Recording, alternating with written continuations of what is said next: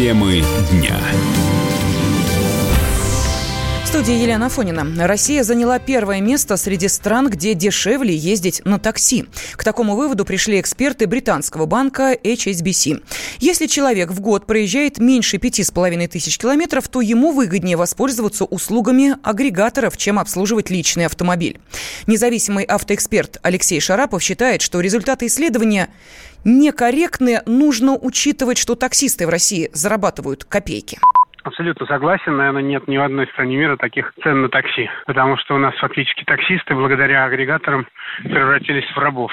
Ну, в Индии, в принципе, очень низкий уровень жизни, с одной стороны, а с другой стороны, очень большая конкуренция, потому что люди работают усиленно и предлагают хоть за какие-то деньги. Они давно поняли, что нужно брать там некачественным, количеством, и за счет этой конкуренции в Индии действительно очень невысокие цены на все. В Америке очень четко работает антимонопольное законодательство, в отличие от нас, потому что известные агрегаторы, Яндекс так Такси, вы знаете, Uber, который уже куплен Яндекс Такси, они монополизировали рынок и уронили цены очень сильно.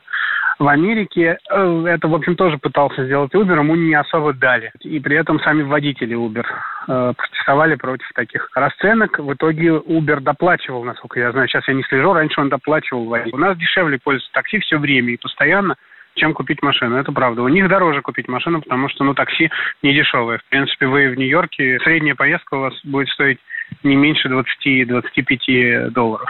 Люди, в принципе, отказались благодаря каршерингу и такси. Я не знаю, сколько это продлится, но они отказались от использования автомобилей в городе. Отмечается, что в России цена поездки на такси в среднем на 75% меньше, чем в США. В то же время годовая стоимость владения машины ниже на 30%.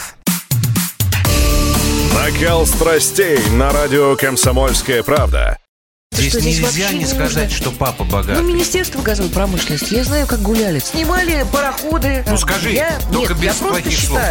Если у нас такая история, что даже безобидное детское песенное шоу вкладывает кирпичик в создание революционной ситуации, ну, все Взяли встало в один и, ряд вот и с этим плюнули просто в лицо. Андрей и Юлия Норкины. По будням в 9 вечера в программе «Простыми словами». Хорошо, будем иметь это в виду.